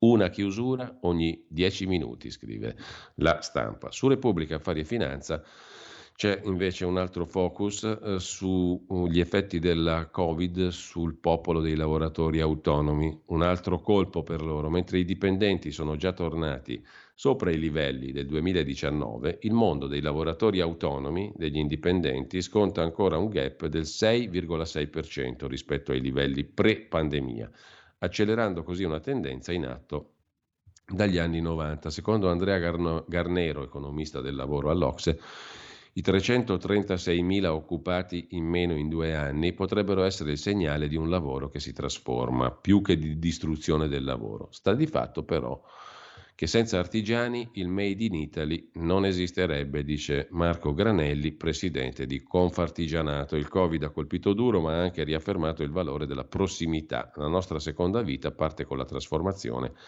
dei vecchi mestieri, più che una ripartenza a due velocità nel mercato del lavoro, scrive Repubblica Affari e Finanza, si rischia di registrare una divaricazione fra traiettorie opposte. Il numero dei lavoratori dipendenti ha recuperato lo scorso autunno i livelli pre-Covid, pur con la fragilità di un traino tutto precario. Per il lavoro autonomo invece non solo non c'è stata la via della guarigione, ma si è accelerato nell'ultimo biennio un declino partito ormai più di vent'anni fa. Un altro duro colpo al popolo dei lavoratori autonomi, scrive Repubblica Affari e Finanza, che poi dedica un'altra, uh, un altro articolo, firmato in questo caso dal sindacalista C I S L Marco Bentivogli, alla questione dei costi della transizione energetica, cattiva transizione.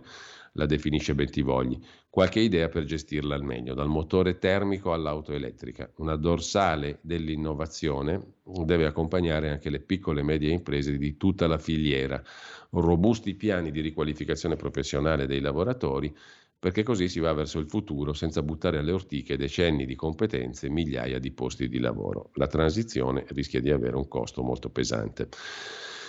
Saltando ad altri argomenti, visto che sono già le otto e cinquantanove, tra poco abbiamo il Qui Parlamento con Riccardo Molinari, vi segnalo su Libero una conversazione di Giovanni Terzi con la signora Vittoria Ricci Rossi. È la mamma di Davide Rossi, manager della banca Monte Paschi Siena, trovato morto, morto il sei marzo di nove anni fa, caduto dalla finestra del suo ufficio. Basta, mio figlio David non si è ucciso, dice la madre del manager del Monte Paschi, trovato morto appunto nel, duemila e, eh, eh, nel duemilatredici. Eh, l'ho sentito prima del fatto, doveva venire da me, era sereno, ricorda la madre. Mio figlio è sempre stato una persona che amava la vita, mai si sarebbe suicidato, ma ciò che mi fa più effetto è che David scriveva sempre. È impensabile che prima di un gesto così non lasciasse qualcosa con il suo stile e la sua prosa. Il premio letterario intitolato a David l'abbiamo fatto per ricordare non solo un figlio, ma per far conoscere chi era, la sua creatività, la sua generosità, la voglia di vivere che esprimeva in ogni momento. E noi continueremo a seguire,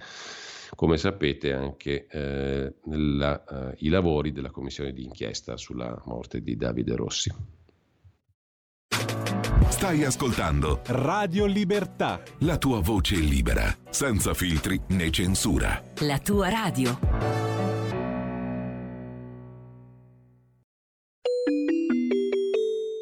Qui Parlamento.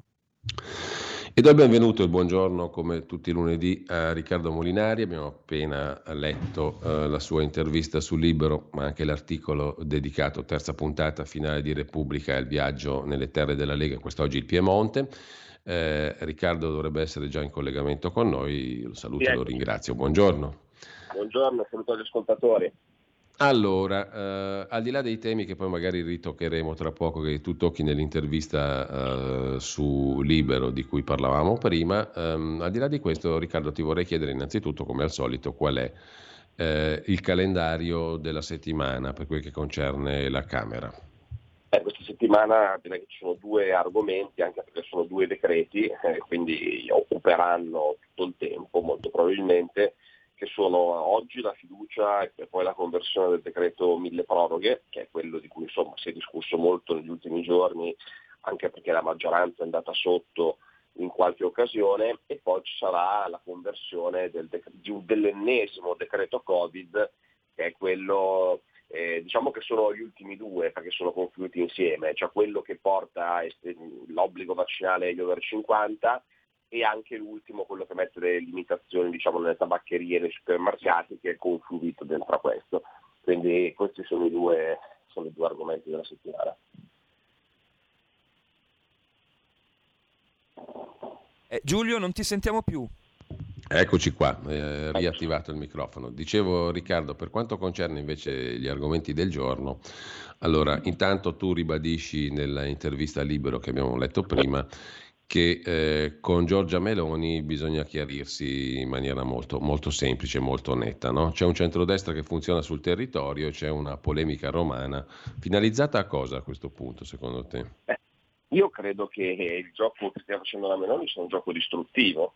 Lei sta cercando di massimizzare il suo consenso a discapito nostro, e però per farlo non fa una campagna contro il centrosinistra o contro il governo in generale, è una campagna quotidiana contro la Lega, e quindi questo, per carità, eh, può sicuramente magari portarle qualche voto in più rubato a noi o rubato ad altre forze del centrodestra, ma certamente non fa l'interesse della coalizione, perché l'interesse della coalizione è quello di vincere rispetto al centrosinistra. Se tutti i giorni si gioca per spaccarla e per rubare voti a un partito o all'altro, si fa, di fatto si sta aiutando la sinistra da destra. Mi pare che la Giorgia Meloni stia facendo questo, cioè stia anteponendo eh, il consenso personale del suo partito a, a un'ipotesi di vittoria del centrodestra alle prossime elezioni. Se Giorgia Meloni eh, ha intenzione di non governare e semplicemente di prendere più voti possibile per fare più parlamentari di quelli che adesso, sarebbe chiaro saperlo, perché eh, un anno andare a, siamo andati avanti già un anno con eh, Fratelli d'Italia come unico obiettivo alla Lega. E noi non parliamo di Giorgia Meloni, cioè se noi facciamo delle critiche le facciamo al centro-sinistra, le facciamo al Movimento cinque Stelle, anche se siamo al governo insieme. Siamo al governo insieme per un'esigenza di, insomma, di emergenza nazionale, come già stato spiegato. Anche questo mantra della Meloni, che noi siamo quelli che sono alleati con la sinistra, beh, è l'unica, diciamo, coerente, anche un po' stufato, nel senso che è un raggiro agli elettori, voglio dire. Eh, tutti sanno come sono andate le cose, quindi sarebbe il caso di, di chiarirsi, anche perché, ripeto, poi questa situazione crea grande smarrimento sul territorio, dove invece Lega, Forza Italia, Fratelli d'Italia lavorano insieme e vogliono continuare a vincere le amministrazioni e a governare le città e le regioni, quindi credo che anche i suoi abbiano qualche difficoltà a capirla.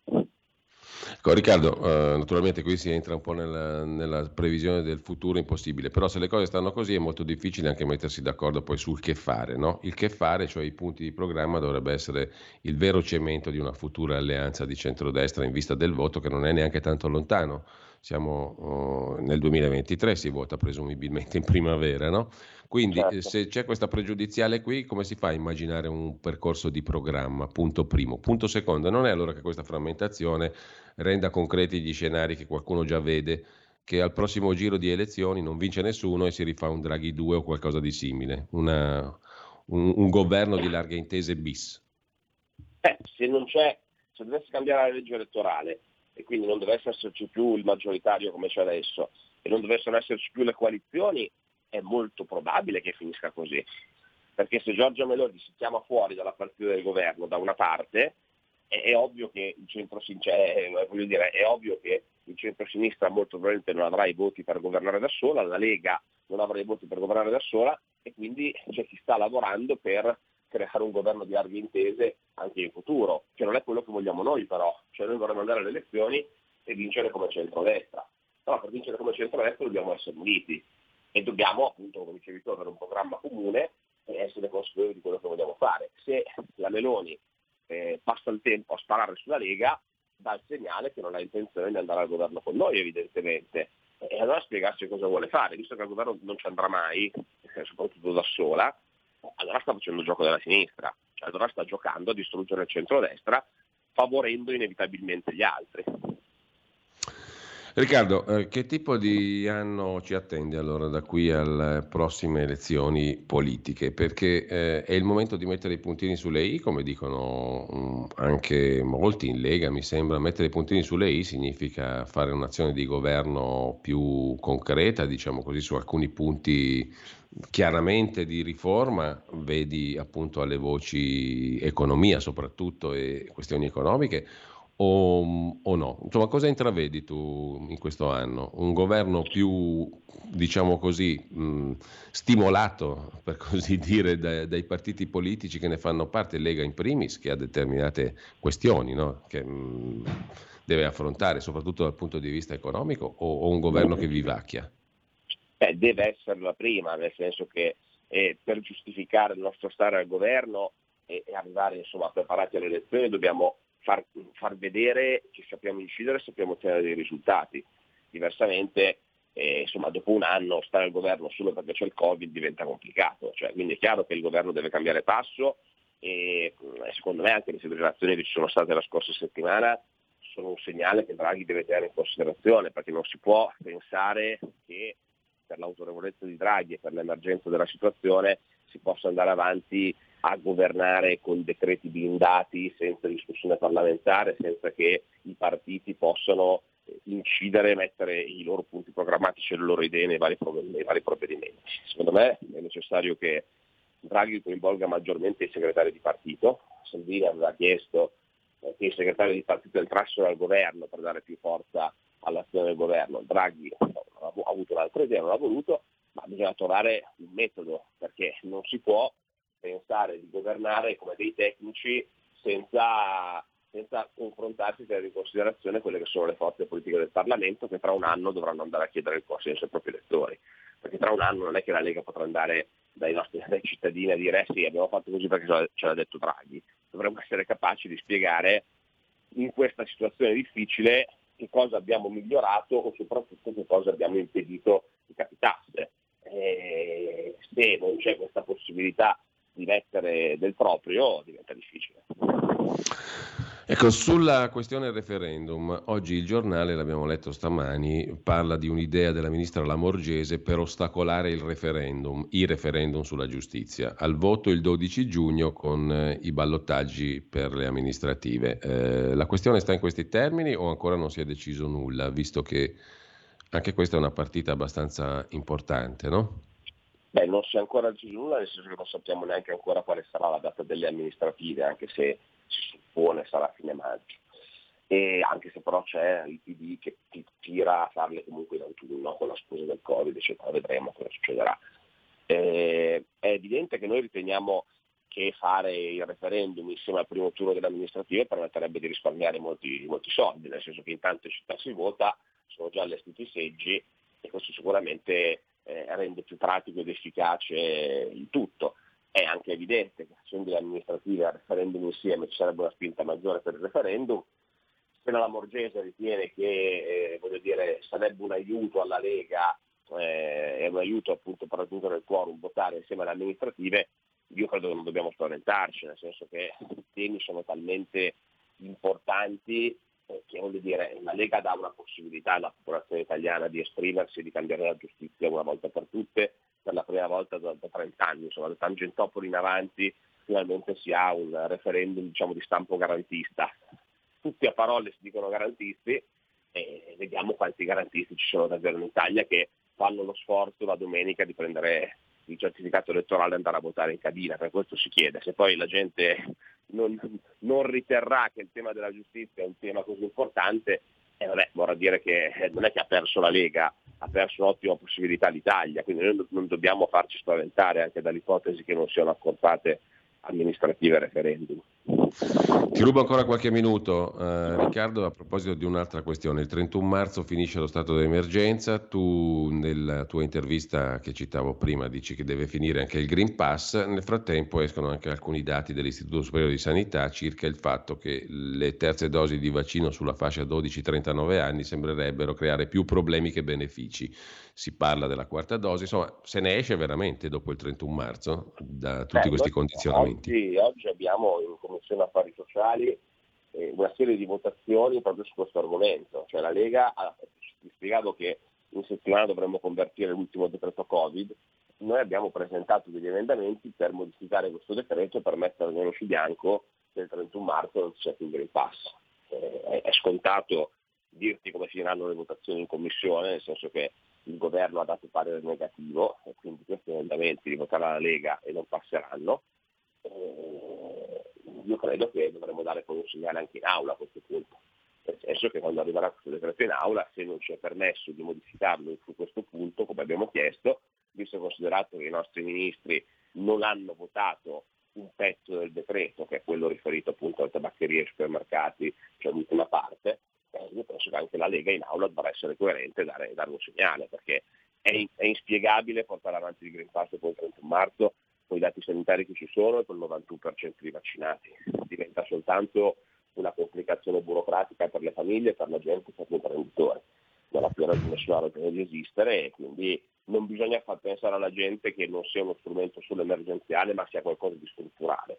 Eh, questo strumento per noi può essere servito eh, nel periodo della pandemia, ma non si può pensare che il Green Pass resti, resti anche dopo. Quindi... Bene, allora io ringrazio Riccardo Molinari per questo piccolo focus settimanale, grazie, buona settimana, buon lavoro Riccardo. Grazie Giulio, a presto, un saluto a tutti. Ci sentiamo tra poco. Qui Parlamento. Avete ascoltato la rassegna stampa.